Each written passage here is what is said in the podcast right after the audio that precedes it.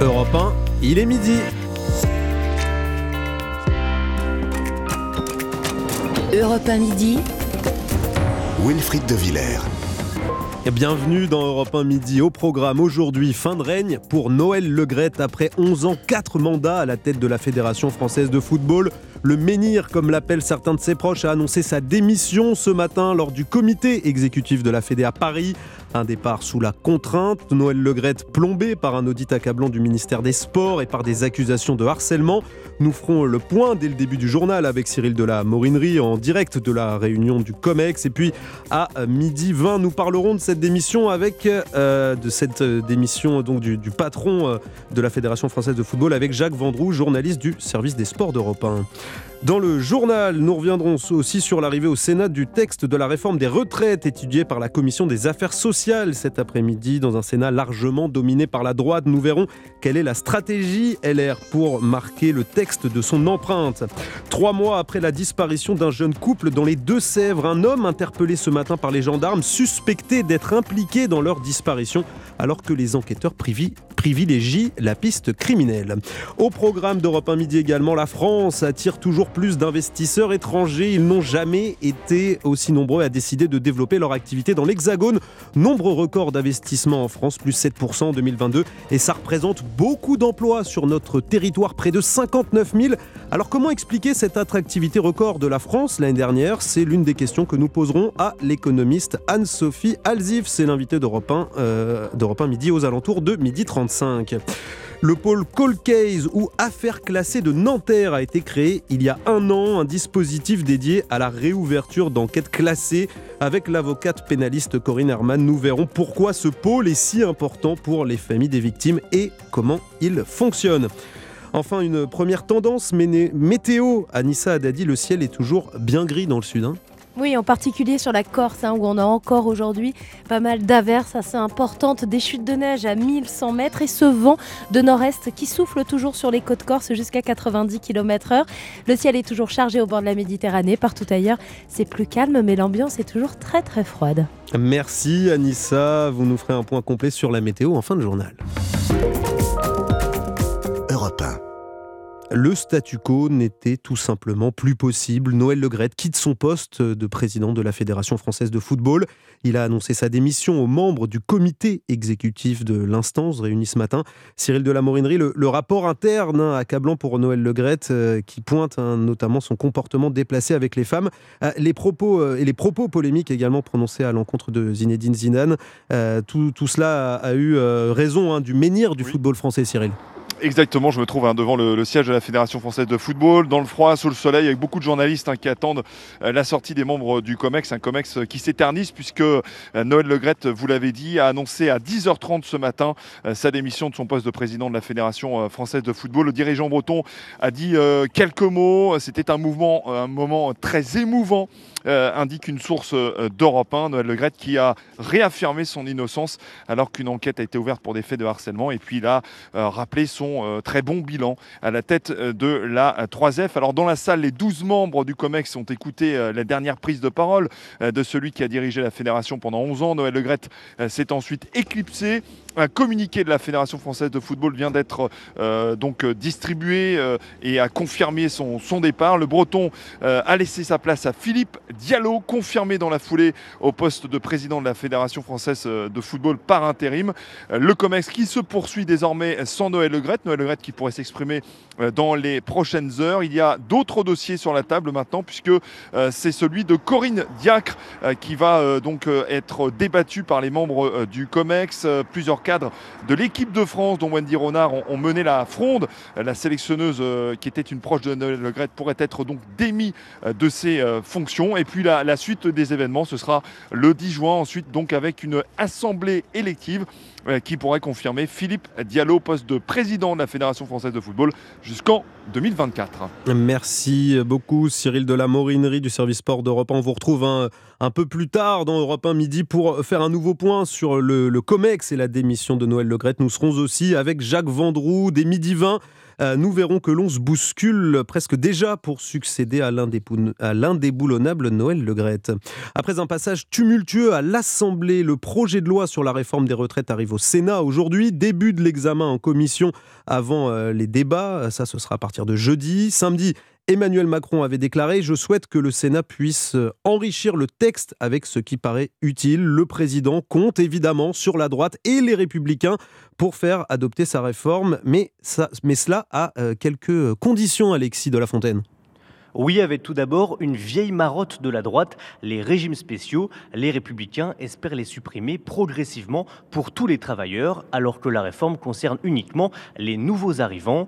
Les sénateurs menacent également de ne pas voter cette réforme si le statut des mères de famille reste le même. Concrètement, Bruno Retailleau propose un bonus maximal de cinq pour cent pour toutes les mères ayant une carrière longue.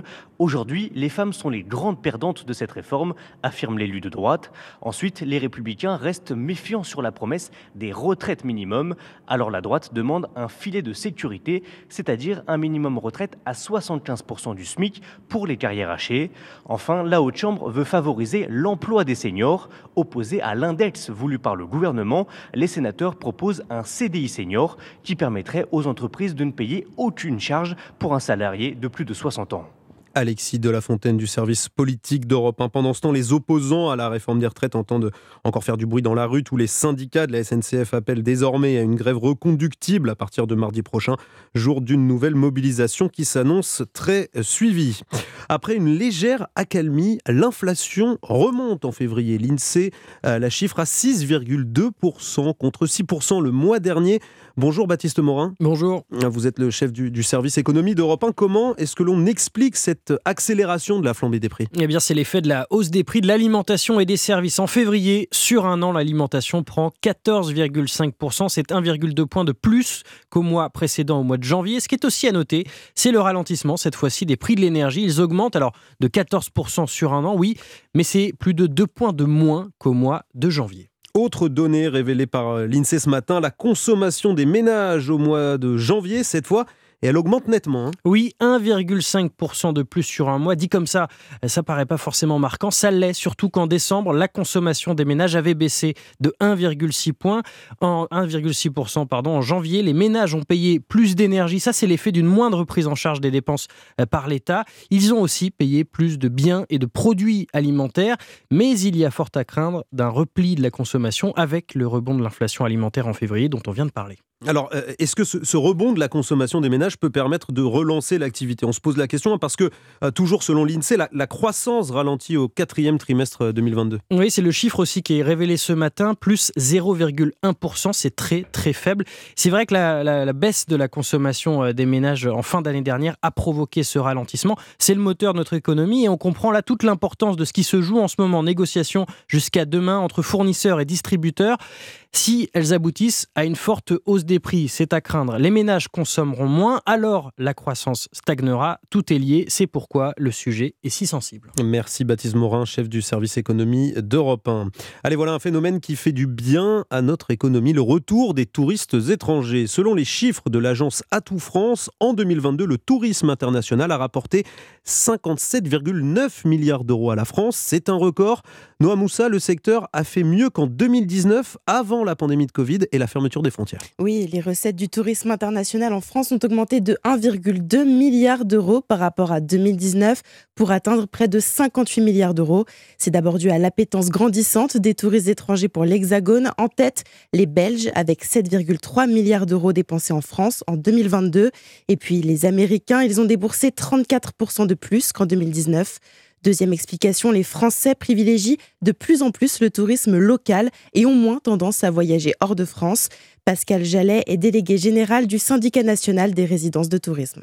On a plus de Français par rapport à d'habitude et puis plus des pays euh, Europe euh, proches, mais aussi, surtout, des séjours un peu plus longs. Les gens partent peut-être un peu moins, mais un peu plus longtemps. Dans les villes, là, on a des gens qui viennent de loin. Les Américains y reviennent. Alors les Asiatiques, pas encore. Les Britanniques sont beaucoup revenus. Et donc, au total, oui, vraiment une très très bonne activité. Pour être tout à fait complet, précisons que la France est devancée par l'Espagne. Elle a retrouvé en deux mille vingt-deux sa place de numéro un avec près de soixante-cinq milliards d'euros issus du tourisme. Merci Noam Moussa. Le déficit d'eau dans les sols est alarmant, propos du ministre de la Transition écologique, alors que euh, jamais la sécheresse hivernale n'avait été aussi importante dans notre pays. Christophe Béchu appelle les préfets à prendre des arrêtés de restriction d'eau dès maintenant.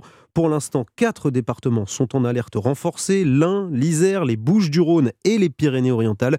Mais cette liste pourrait s'allonger dans les prochains jours. Elle pourrait même inclure le département du Nord, Maximilien Carlier, le Nord où la pluie se fait très rare depuis plusieurs semaines.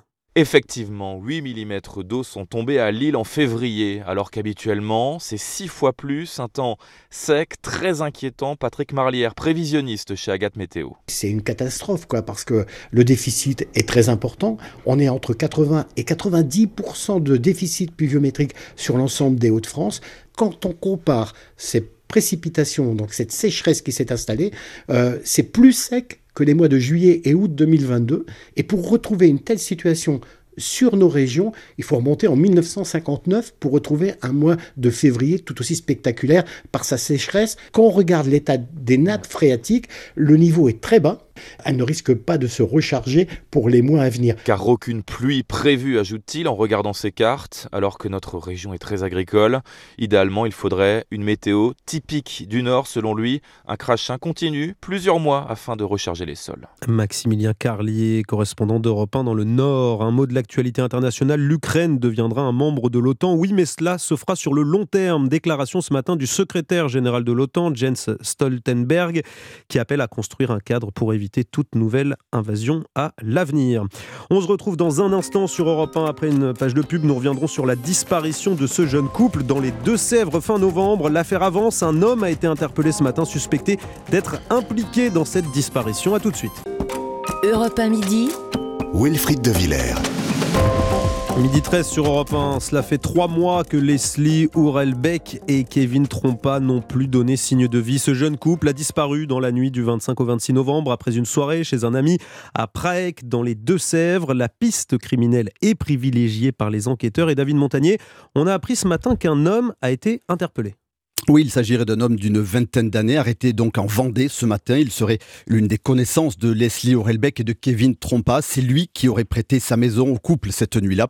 Il avait déjà été entendu comme témoin durant l'enquête et les gendarmes ont relevé des incohérences entre ses déclarations et le relevé de ses appels téléphoniques, d'où son interpellation ce matin et son placement en garde à vue. Des perquisitions sont également euh, en cours. Le parquet de Niort reste très discret depuis le début de cette enquête. Ce que l'on sait, c'est que les affaires du couple ont été retrouvées en vrac quelques jours après leur disparition dans un conteneur de vêtements en Charente-Maritime. La camionnette de la jeune femme, qui est peintre en bâtiment, avait été retrouvée dans le centre du village. Dernier détail troublant, la belle-mère de Kevin Trompa avait indiqué lui avoir apporté le soir des faits dix mille euros en liquide destinés, selon elle, à l'achat d'une voiture d'occasion. Compte tenu de ces éléments, une information judiciaire pour enlèvement et séquestration a été ouverte par le parquet de Poitiers au mois de décembre dernier. David Montagnier du service police-justice d'Europe un. TikTok dans le viseur des institutions. Après la Commission européenne, c'est au tour des États-Unis de s'attaquer au réseau social. Euh, TikTok ne devra plus être téléchargé ni même installé sur aucun téléphone mobile fourni par les agences fédérales américaines. Ordre de la Maison-Blanche qui laisse un délai de trente jours aux personnes concernées pour se débarrasser de l'application. Chloé Lagadou, cette décision est motivée principalement par la menace que pourrait représenter TikTok pour la sécurité nationale. Eh oui, et pour cause, TikTok a reconnu en novembre dernier que des employés en Chine pouvaient accéder aux données d'utilisateurs européens et que certains avaient même utilisé ces données pour traquer des journalistes. En revanche, l'application nie tout contrôle ou accès du gouvernement chinois à ces informations. Mais en cas de doute, la meilleure des solutions est bien l'interdiction de l'application TikTok sur les appareils gouvernementaux, explique Nicolas Harpagian, directeur de la stratégie cybersécurité de la société Trend Micro.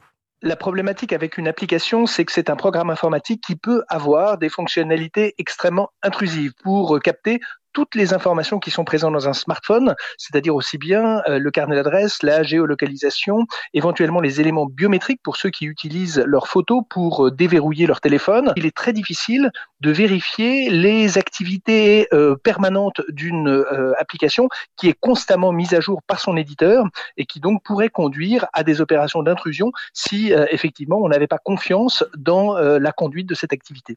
Et à partir d'aujourd'hui, c'est le gouvernement du Canada qui décide de bannir lui aussi TikTok des appareils qu'il fournit à son personnel. Il estime que l'application représente un risque inacceptable pour la vie privée et la sécurité.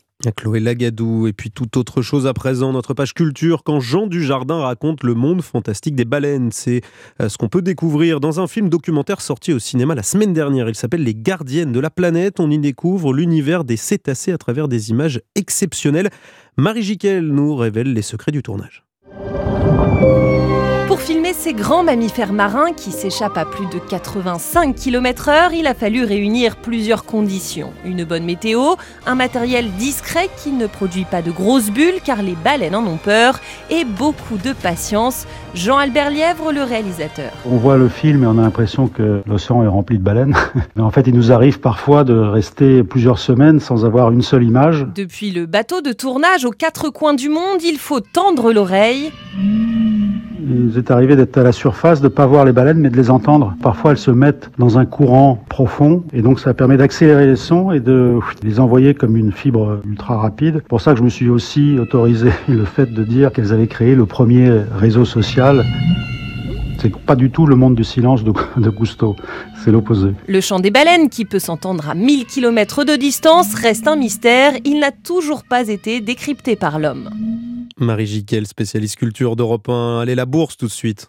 Les conseillers H S B C, experts de vos projets, vous présentent Rendez-vous Bourse. Bonjour Claire Lemaitre. Bonjour Wilfrid. Vous êtes journaliste à boursier point com. Comment se porte le, le C A C quarante à la mi-journée ? Alors c'est plus hésitant. Après une belle séance hier, le C A C quarante est quasi stable, sept mille deux cent quatre-vingt-seize points. Le marché prend acte d'une inflation qui ne donne pas de signe de ralentissement en Europe. Elle a atteint six virgule deux pour cent sur un an en France au mois de février. Donc ça continue de monter et ça fait craindre aux investisseurs de nouvelles hausses de taux. Du côté des valeurs, Casino lâche près de cinq pour cent. La fin d'année a été difficile en France pour le distributeur. L'inflation, justement, a pesé dans ces magasins et c'est donc une sanction pour Casino. Et puis ailleurs en Europe, beaucoup de prudence. Francfort est stable, Londres sept virgule zéro quatre pour cent, Amsterdam moins zéro virgule deux pour cent. Le C A C quarante est quasi stable, juste en dessous des sept mille trois cents points. Merci Claire, merci Claire Lemaitre. Jusqu'où peut-on aller quand on est bien informé ? C'était Rendez-vous Bourse avec les conseillers H S B C, experts de vos projets. Rendez-vous sur h s b c point f r. Et puis on passe à la, la météo avec Anissa Haddadi. Anissa, l'ambiance est glaciale ce mardi. Oui, c'est vrai que ce matin, on a eu beaucoup de valeurs négatives. Cet après-midi, ça ne va pas franchement grimper au thermomètre. Seulement deux degrés à Saint-Étienne, quatre à Limoges, cinq à Belfort, sept degrés cet après-midi à Paris ou encore au Havre, huit à Toulouse, neuf degrés à Perpignan, onze à Marseille et quatorze la maximale pour Ajaccio. Alors dans le ciel, c'est encore très encombré, très bouché. Sur le pourtour méditerranéen du Languedoc jusqu'à la Côte d'Azur, on a beaucoup de nuages, quelques petites averses, du vent sur les côtes varoises. C'est encore très agité sur la Corse. Partout ailleurs, on a plus de nuages qu'hier, hein, des nuages qui remontent jusqu'en en Bourgogne-Franche-Comté. Ça se couvre aussi euh, entre la Nouvelle-Aquitaine et la région parisienne. Et puis, des petites averses qui sont en train de se développer sur euh, les côtes de la Manche avec du vent, ce vent de nord-est, la bise qui souffle sur les côtes de la Manche. Merci Anissa Haddadi. Restez bien avec nous sur Europe un. Dans quelques instants, nous reviendrons sur la démission de Noël Le Graët à la présidence de la Fédération française de football. Comment ce départ s'est-il joué en coulisses ? Que va-t-il se passer maintenant au sein de la Fédé ? Qui surtout pour en prendre les rênes ? Nous verrons tout cela avec Jacques Vendroux, journaliste sport d'Europe un, fin connaisseur des arcanes du pouvoir dans le monde du foot. Et puis vous aussi, vous pouvez réagir. Appelez-nous euh, tiens, au trente-neuf vingt et un. À tout de suite sur Europe un. Europe un midi. Wilfrid De Villers. Midi vingt-trois sur Europe un. C'était attendu après sa mise en retrait à la, de la fête de la Fédération française de football le onze janvier dernier. Noël Le Graët a démissionné de son poste de président, plongé par les affaires de harcèlement sexuel et moral, accablé par l'audit du ministère des Sports, le jugé inapte à administrer le football français. Une démission sous la contrainte que Noël Le Graët a donc annoncée ce matin lors de la réunion du comité exécutif de la Fédération française de football, le, le COMEX. Euh, Cyril de La Morinerie, on vous retrouve, hein, vous étiez avec nous en direct dans le journal. Euh, est-ce que depuis, vous avez pu euh, apercevoir Noël Le Graët ? Est-ce que vous avez vu dans, dans quel état, euh, dans quel état euh, il était, dans quel état il se trouve ? Alors, je suis devant le siège de la Fédération Française de Football. Il y a une trentaine, même une cinquantaine de, de confrères avec des caméras, avec des micros, avec des, euh, des appareils photos et qui attendent toujours euh, la sortie de Noël Le Graët ou la sortie euh, des membres du COMEX pour avoir les, les premières réactions. Noël Le Graët a, apparemment euh, est toujours à l'intérieur du siège de la Fédération Française de Football, peut-être euh, pour euh, rédiger lui-même un, un autre communiqué, puisqu'il y a eu un communiqué de la Fédération Française de Football, mais euh, il va peut-être s'exprimer dans les heures qui viennent, donc préparer une prise de, de parole. Euh, en tout cas, le COMEX se poursuit à l'intérieur avec euh, les douze membres, avec Philippe Diallo, ça c'est la deuxième information. La première, donc Noël Le Graët, on vous le confirme et on vous le disait euh, ce matin sur Europe un, a démissionné de son poste de président de la Fédération Française de Football. Philippe Diallo a été confirmé euh, comme président intérimaire. Euh, ça va se poursuivre, euh, enfin en tout cas ses fonctions vont se poursuivre jusqu'au dix juin. Il y aura une assemblée euh, donc fédérale euh, qui pourrait le confirmer, donc Philippe Diallo, jusqu'en deux mille vingt-quatre, à moins qu'un autre candidat soit connu. Et puis la dernière information, c'est que les membres du COMEX n'ont pas démissionné. Donc euh, ceux que, qui sont dans ce, dans ce COMEX euh, vont continuer leur, leur fonction euh, donc à la Fédération Française de Football. Il y a un dossier qui est sur euh, la table, euh, c'est euh, celui de, de Corinne Diacre, parce que euh, la sélectionneuse est dans euh, l'œil du cyclone. Il y a plusieurs joueuses emblématiques euh, qui euh, aimeraient qu'elle parte à cinq mois euh, maintenant de la Coupe du Monde de football, et Corinne Diacre pourrait être euh, démise de ses fonctions euh, dans les prochaines minutes. Merci Cyril de La Morinerie en, en direct du siège de la Fédération Française de Football pour euh, Europe un. Et puis pour parler de cette démission de Noël Le Graët, nous sommes avec Jacques Vendroux. Bonjour Jacques. Bonjour. Journaliste du service sport d'Europe un. On le disait, cette démission faisait peu de doute. C'était quoi, inéluctable selon vous? Noël Le Graët n'avait plus les moyens vraiment d'assurer ses fonctions? Il n'avait plus du tout la possibilité, en tous les cas, de s'imposer à l'intérieur de la Fédération, à l'intérieur du COMEX, et il ne faut pas oublier aussi que plusieurs membres du COMEX, eh bien, ont travaillé, entre guillemets, depuis environ un mois, en lui demandant éventuellement de, de, de, de démissionner. Au départ, il n'était absolument pas favorable. Au départ, il ne voulait pas quitter ses fonctions. Et puis, euh, finalement, dans l'intérêt supérieur de la Fédération, il a, il a décidé de partir. Et vous l'avez dit, il est remplacé jusqu'au dix juin. Cyril de La Morinerie l'a bien confirmé, comme par Philippe Diallo. Alors Philippe Diallo, c'est pas un inconnu du football, il faut le savoir. C'est quelqu'un qui a été le directeur général du syndicat des clubs professionnels pendant de longues années. Il a été aussi trésorier général de la Fédération Française de Football. Et c'est quelqu'un là, au moment où on parle, qui fait l'unanimité. Et il faut savoir aussi, parce que là, c'est important, il y a deux personnes qui ont œuvré toujours dans l'intérêt du foot. Il y a Jean-Michel Aulas, le président de, la, de l'Olympique lyonnais, et qui est quand même quelqu'un d'influent, il fait partie du COMEX, et surtout Albert Gemrich, qui est le président de la Ligue amateur du Grand Est, qui ont beaucoup parlé avec Noël Le Graët depuis dix jours. Je crois qu'ils ont parlé tous les jours à l'occasion de ces dernières journées, mmh. et c'est vrai qu'ils ont euh, convaincu Noël Le Graët, en tous les cas, de, de passer, passez-moi autre chose. Euh, dans sa vie, il est resté onze ans... De passer ans, le flambeau, en fait. De passer final. le flambeau, il est resté onze ans à la tête de la Fédération. Il ne faut pas l'oublier, il a été président de la Ligue de football professionnelle, il a été maire de Guingamp, il a créé le club En Avant Guingamp, il a une sortie qui sort de l'ordinaire, c'est vrai, mais en tous les cas, il a pris la bonne décision. Merci Jacques, on vous retrouve hein, dans, dans quelques minutes euh, pour reparler de cette démission de Noël Le Graët. À tout de suite sur Europe un. Europe un midi. Wilfrid De Villers.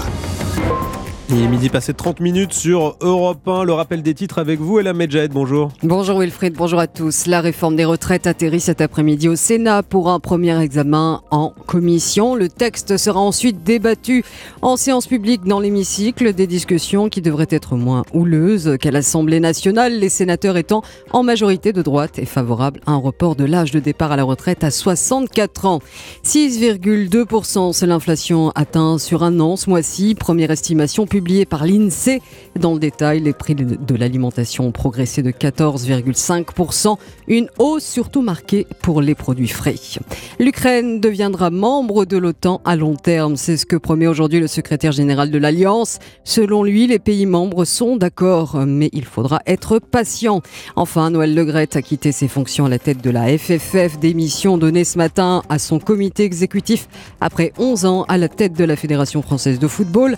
Amanda, marquée ces derniers mois par des accusations de harcèlement sexuel, une mission d'audit accablante et plusieurs dérapages verbaux. Voilà pour l'essentiel. Europe un Midi continue avec Wilfrid De Villers aux commandes. Merci Ella Medjed, on vous retrouve à treize heures pour un nouveau point sur l'actualité. Europe un Midi, Wilfrid De Villers. Et il est midi trente-deux sur Europe un. On parle de la démission de Noël Le Graët à la tête de la Fédération française de football et, et de ce qui va se passer hein, hein, par la suite. Euh, je voudrais qu'on on, on est en ligne pardon, avec, avec Jérémy euh, qui nous appelle du bassin d'Arcachon. Vous, pour vous, Jérémy, euh, euh, c'est une bonne chose que Noël Le Graët ait, ait quitté ses fonctions ? Bonjour. Euh, ouais, ouais, c'est, bah ouais, c'est, c'est, c'est ce qu'il fallait faire. C'est ce qu'il fallait faire, mais, mais moi, ce qui me... Ce qui me choque le plus, c'est qu'en fait, il est, euh, il est, euh, il est quand même voulu rester à, ce, à son poste, euh, s'accrocher à tout prix à, à ses petits privilèges. Euh, voilà, c'est une personne qui est nauséabonde pour le football. C'est une personne qui a quatre-vingt-deux ans. C'est une personne qui ne comprend plus le football depuis de nombreuses années, qui ne comprend plus effectivement bah, comment comment évolue le football. Et, euh, et aujourd'hui, c'est une personne, il faut le rappeler quand même, qui a, qui a des graves accusations de harcèlement moraux, sexuels. Et, euh, et donc aujourd'hui, cette personne-là euh, voulait encore, il y a un mois, bah, conserver son euh, conserver son poste. Voilà. Pourquoi Pourquoi on, on ne sait pas. Donc euh, non, c'est, c'est une bonne chose qu'il embarque avec lui bah, toute la, la petite clique de la de la F F F, euh, Corinne Diacre euh, chez les femmes. Euh, il va falloir aussi faire un grand ménage et peut-être faire euh, faire rentrer un petit peu de, de de monde de monde du football de France quatre-vingt-dix-huit. Je pense je pense à eux. Euh, qui nous ont apporté et aujourd'hui qui ont été mis de côté et exclus. Je pense Vous que pensez ça à Zinedine Zidane entre les lignes ou... Pas forcément, pas forcément. Ça peut être, ça peut être même Lilian Thuram. Ça peut être, euh, voilà, il y a, il y a plein de, il y a plein d'anciens footballeurs qui voulaient, euh, qui voulaient se, se, se mettre, mmh. euh, se mettre à la F F F, qui voulaient travailler, mais, mais euh, qui ont été empêchés parce que, parce qu'effectivement, il y avait aussi des problèmes avec Noël Le Graët sur, sur l'entente. Donc, euh, donc c'est, c'est vraiment bien, c'est vraiment bien ce, cette décision. Euh, il faut que cette personne-là parte le plus vite possible et, euh, et, et ça va nous permettre d'avoir un, un football et, et surtout une fédération qui, je l'espère, euh, sera beaucoup plus progressiste et, euh, et, et, et qu'on pourra dans les, dans les, dans les années à venir euh, avoir un, un avenir radieux pour, pour les clubs amateurs, pour les clubs professionnels, mmh. pour les femmes, pour le développement du football.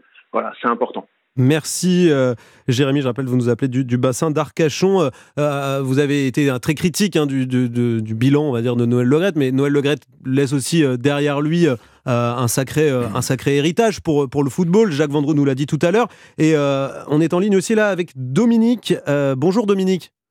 Bonjour Europain, bonjour à vos invités. Je pense que pour c'est vous, le piment, c'est le piment de la suspicion qui a fait que Monsieur Le Graët a démissionné. Il faut savoir, il a dit lui-même, on n'a pas respecté la présomption d'innocence et que donc il a été condamné avant d'être jugé. Mais je pense que n'oublions pas que son bilan est positif. À la c'est tête ça, de c'est la ça que vous voulez mettre en avant. C'est, c'est, c'est, c'est aussi que Noël Le Graët, c'est quand même tout de même un, un, un bilan positif malgré, et ça on ne l'oublie pas, on ne le met pas de côté, ces accusations qui pèsent contre lui.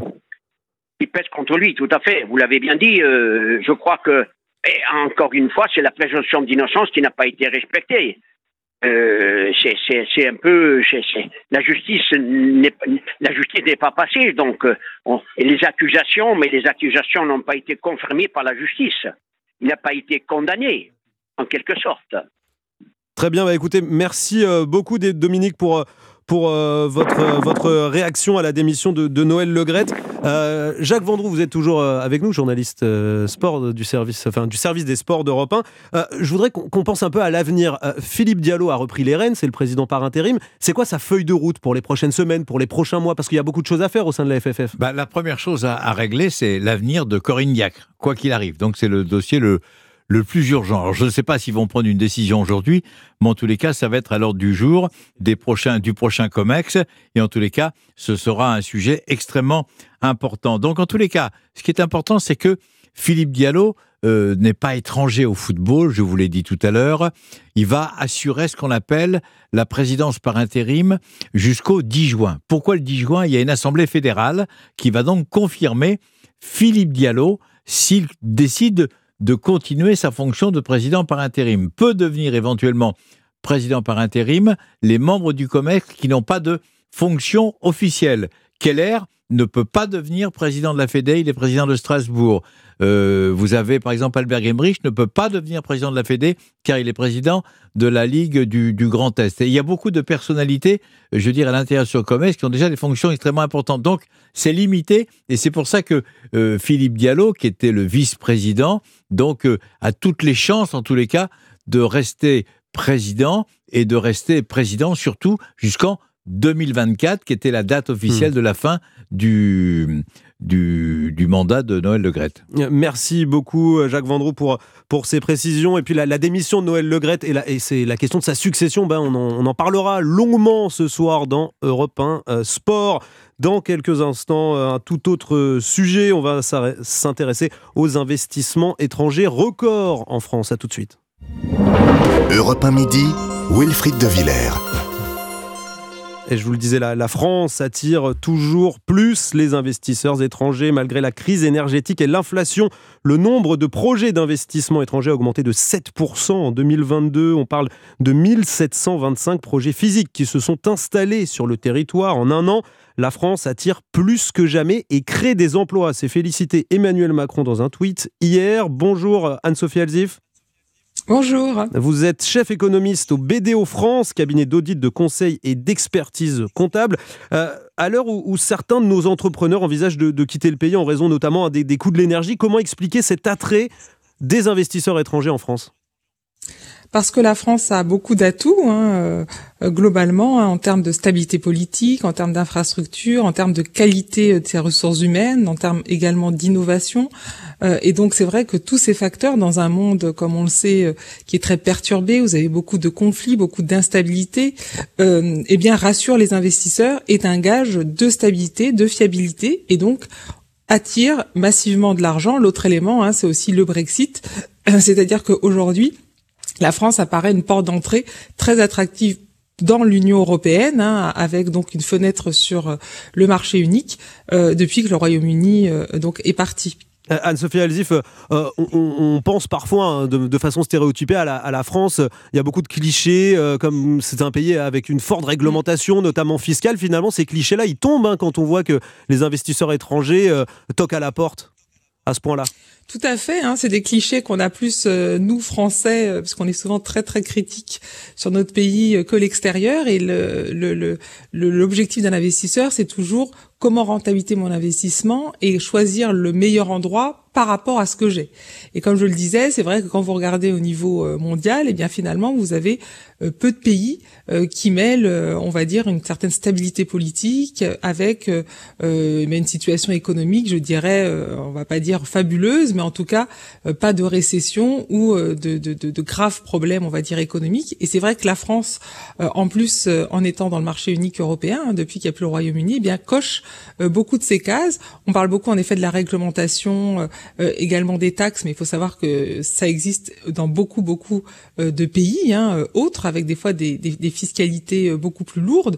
On sait aussi en France qu'on est euh, champion des niches fiscales, donc il y en a beaucoup euh, pour les investisseurs et eh bien qui peuvent en profiter. On a aussi tout ce qui est euh, crédit d'impôt, recherche euh, ou compétitivité qui euh, sont des, des, des niches qui sont très attractives.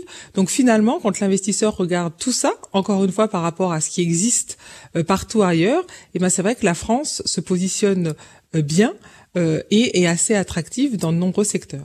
Dans quel domaine euh, vous parlez des, des secteurs d'attractivité ? C'est, c'est, c'est, oui. c'est quoi ces secteurs-là précisément qui sont intéressants pour, pour les groupes étrangers ? Alors, il y a tout ce qui est santé, hein, on l'a vu, on a vraiment des compétences importantes. Il y a tout ce qui est industrie de la défense, hein, aéronautique. Hein. Euh, on le sait euh, que c'est vraiment un secteur où on a une forte, un fort savoir-faire. Il y a tout ce qui est automobile, même si, euh, bien sûr, il y a pu avoir une, un fort phénomène de désindustrialisation depuis des années. Là, on voit qu'on a des, des, des groupes importants qui investissent en plus massivement euh, dans la transition. On a tout ce qui est chimie, pharmacie. Là aussi, hein, on a beaucoup de brevets, beaucoup d'innovations. Donc, ce sont vraiment des secteurs de pointe où les investisseurs savent qu'il y a des opportunités et donc investissent massivement. Euh, les, les pays aussi qui sont les, les principaux investisseurs euh, ici en, en France, c'est en tête, c'est quoi ? C'est les États-Unis et l'Allemagne, c'est ça ? Alors oui, tout à fait. Les, les États-Unis restent notre principal partenaire. Hein. Alors qu'aux États-Unis, euh, par exemple, il y a quand même euh, les coûts de l'énergie, par exemple, coûtent beaucoup moins cher et, et on a l'impression qu'il y a quand même une fiscalité qui est, qui est un peu moins stricte. Tout à fait. Alors déjà, c'est récent, hein. Euh, euh, donc cette, euh, on va dire cette mue euh, écologique et cette mue d'avoir euh, ces faibles prix de l'énergie. Hein. C'est depuis deux mille dix-neuf que les États-Unis sont autosuffisants grâce à la production de gaz et de pétrole de schiste. Donc là, c'est vrai qu'il y a vraiment une idée d'accroître cette compétitivité, mais encore une fois, hein, c'est pas forcément pour attirer que les investissements. Aux États-Unis, hein, leur objectif, c'est vraiment d'attirer la technologie, l'innovation sur leur sol, pour vraiment avoir euh, cette innovation dans tout ce qui est euh, euh, secteur de transformation et secteur euh, de transition écologique sur leur territoire et ne pas être dépendant, en tout cas moins, de euh, leurs concurrents chinois. Donc c'est vraiment une autre stratégie. Là, pour les investissements, hein, c'est comment attirer des flux financiers pour financer euh, des entreprises. Et c'est vrai que là, hein, même si les États-Unis ont ce, cette baisse des coûts de l'énergie, eh bien en Europe, en tout cas, la France est très bien positionnée.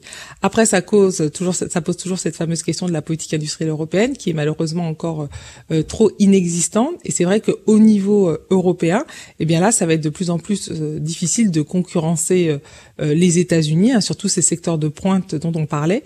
Et il peut euh, y avoir d'importants transferts de technologies si, encore une fois, l'Europe euh, met pas en place une politique plus protectionniste. Et puis, euh, dernière question, Anne-Sophie Alziv. Euh, je le disais, la, la, la très bonne nouvelle pour, euh, pour les Français, euh, c'est aussi que ces investissements records, ces investissements étrangers, eh bien, ils représentent beaucoup d'emplois. On parle de, de cinquante-huit mille huit cent dix emplois qui ont été créés ou maintenus grâce à ces investisseurs euh, étrangers. C'est ça le plus important aussi pour nous. C'est ça le plus important. C'est vrai qu'on parle beaucoup de flux, de milliards, et à mon sens, c'est beaucoup moins significatif, puisque c'est vrai que depuis deux ans, euh, voilà, les, les, les, le nombre de milliards ne cesse d'augmenter, hein, en aide, en subventions, et cetera. Ce qui est important, c'est vraiment la création d'emplois, et surtout quelle création d'emplois, dans quel secteur et à quelle valeur ajoutée. Et souvent, on voit que ces investissements, eh bien, en effet, c'est plutôt dans les secteurs de pointe, donc de technologie, avec beaucoup de valeur ajoutée. Donc, ce sont des emplois, on va dire, robustes, en C D I, bien rémunérés et qui vont vraiment créer de la valeur. Donc ça, c'est très important pour la création d'emplois, mais aussi sur la qualité des emplois. Et c'est pour ça que l'une des pistes, hein, quand on parle beaucoup, euh, là, dans ce contexte du financement des retraites ou même du, des financements de, de systèmes de, de, de protection sociale, eh bien, de faire de l'innovation, d'attirer les investissements, ça ne réglera pas tout, mais en tout cas, c'est également un élément de prospérité, un élément de développement qui apporte, hein, vraiment aux citoyens et de la valeur, mais surtout de l'emploi et de l'emploi qualifié. Merci. Merci beaucoup Anne-Sophie Alziv. Je rappelle que vous êtes chef économiste au, au B D O France, cabinet d'audit, de conseil et d'expertise euh, comptable. On se retrouve dans un instant sur euh, Europe un. On va retrouver Cyril de La Morinerie euh, en direct du siège de la Fédération française de football. Nouveau rebondissement euh, dans l'affaire de la démission de Noël Le Graët. On vous dit tout dans un instant. Europe un midi. Wilfrid De Villers. À midi quarante-six sur euh, Europe un, je vous le disais, un nouveau rebondissement dans, dans l'affaire Noël Le Graët après sa démission à la tête de la Fédération française de football. Pour nous en parler, nous sommes en direct avec Cyril de La Morinerie. Cyril, euh, oui. C'est quoi ce nouveau rebondissement euh, juste après euh, donc la, la démission euh, attendue mais tout de même fracassante de Noël Le Graët? Eh bien, on a trouvé une porte de sortie à Noël Le Graët. C'est ça l'information, c'est qu'il euh, va devenir le patron du bureau de la Fédération internationale euh, à Paris. Vous savez que la FIFA a ouvert un, un bureau euh, il y a quelques temps maintenant. Euh, Europe un a pu visiter ce bureau. On avait fait une interview de Fatma Samoura exclusive, euh, qui, était, euh, qui est toujours la secrétaire générale de la, de la FIFA. Et donc ce bureau va désormais être tenu, présidé, dirigé euh, par euh, Noël Le Graët, qui euh, donc pour l'instant est toujours au siège de la Fédération française de, de football. On nous a raconté, puisque Eric Borghini, l'un des membres du euh, COMEX, euh, s'est exprimé au micro euh, d'Europe un et a expliqué que c'était un, mouvement, un moment très émouvant euh, quand Noël Le Graët a annoncé euh, son départ. Il a réussi à, à, tenir, euh, ses, euh, bah, à retenir ses larmes.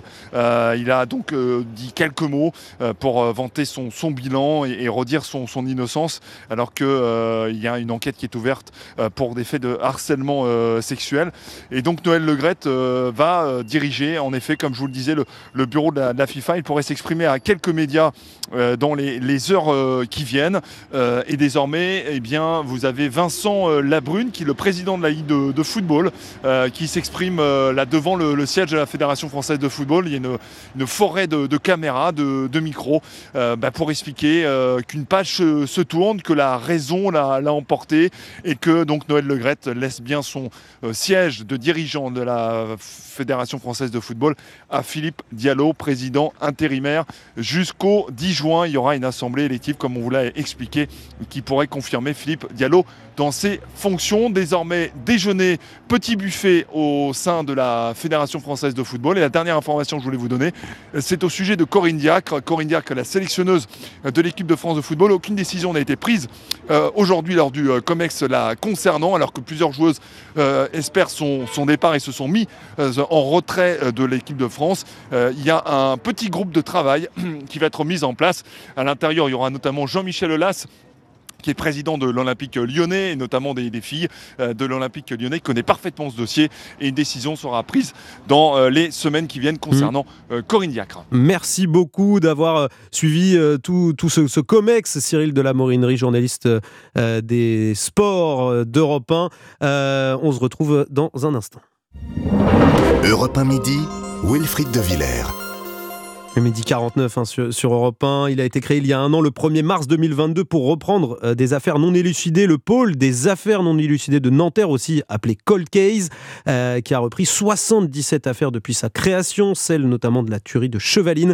Dans cette affaire, l'enquête sur l'arme des crimes a été relancée, une reprise d'enquête classée qui redonne de l'espoir pour la résolution des affaires, évidemment, mais aussi pour les familles de victimes. Bonjour Corinne Herrmann.